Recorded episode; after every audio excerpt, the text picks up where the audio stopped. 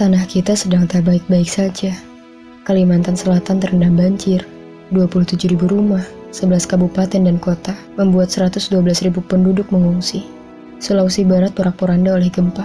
Mamuju, Majene, terkena 6,2 magnitudo. Ribuan rumah rusak. 19 ribu penduduk mengungsi juga. Kemudian longsor di Sumedang, Jawa Barat membuat 40 orang meninggal dunia.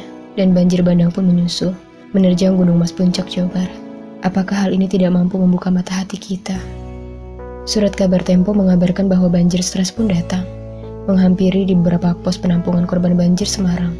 Mereka merenungi anggota keluarga yang tewas, rumah yang hancur, harta benda yang hanyut, dan masa depan yang tak jelas. Di samping itu, Gunung Merapi masih keluarkan awan panas. Banjir bandang menghanyutkan tiga rumah di Provinsi Papua. 6.619 jiwa terdampak banjir di Pekalongan, Jawa Tengah. Kemudian gempa mengguncang Maluku Tenggara. 505 jiwa terdampak meluapnya sungai di Kabupaten Aceh Timur. Fenomena alam angin puting beliung pun terjadi di Gajah Mungkur, Wonogiri, Jawa Tengah. Menyusul juga banjir Manado, Sulawesi Utara, menyapa 8 kecamatan, dan kemudian gempa pun mengguncang Lampung. Dengan melihat berbagai bencana di negara kita, terjadi silih berganti di beberapa daerah.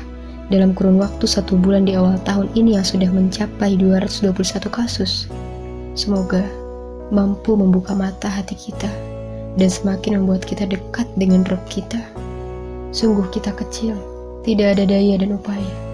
Ketika banjir menerjang, longsor dan gempa menghadang, dan gunung memuntahkan larvanya, dan setiap orang mengucap asmanya, dan semua mengingatnya.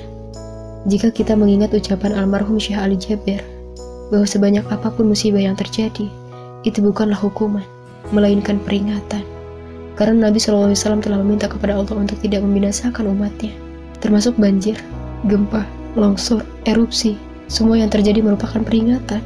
Peringatan bagi kita untuk mengingat kembali tujuan utama kita, bagaimana seharusnya tangan-tangan kita berbuat. Apakah dengan peringatan ini semakin membuat kita patuh dan tunduk kepadanya, atau berpaling darinya? Hal ini berlaku untuk siapa pun, yang memiliki kekuasaan atau tidak, memiliki kekayaan atau tidak, memiliki kedudukan atau tidak, akan tetapi berlaku untuk seluruhnya manusia. Untuk kita yang masih bisa menikmati tidur, makan enak, tidak kedinginan seperti saudara kita yang terpaksa mengungsi karena rumahnya tak tersisa. Semoga bisa membantu doa, mengulurkan tangan untuk saudara-saudara kita. Semoga Allah jaga kita semua. Yang terkena musibah Allah lapangkan dan kuatkan hatinya. Allahumma ajirna fi musibatina wa akhlif khairum minha.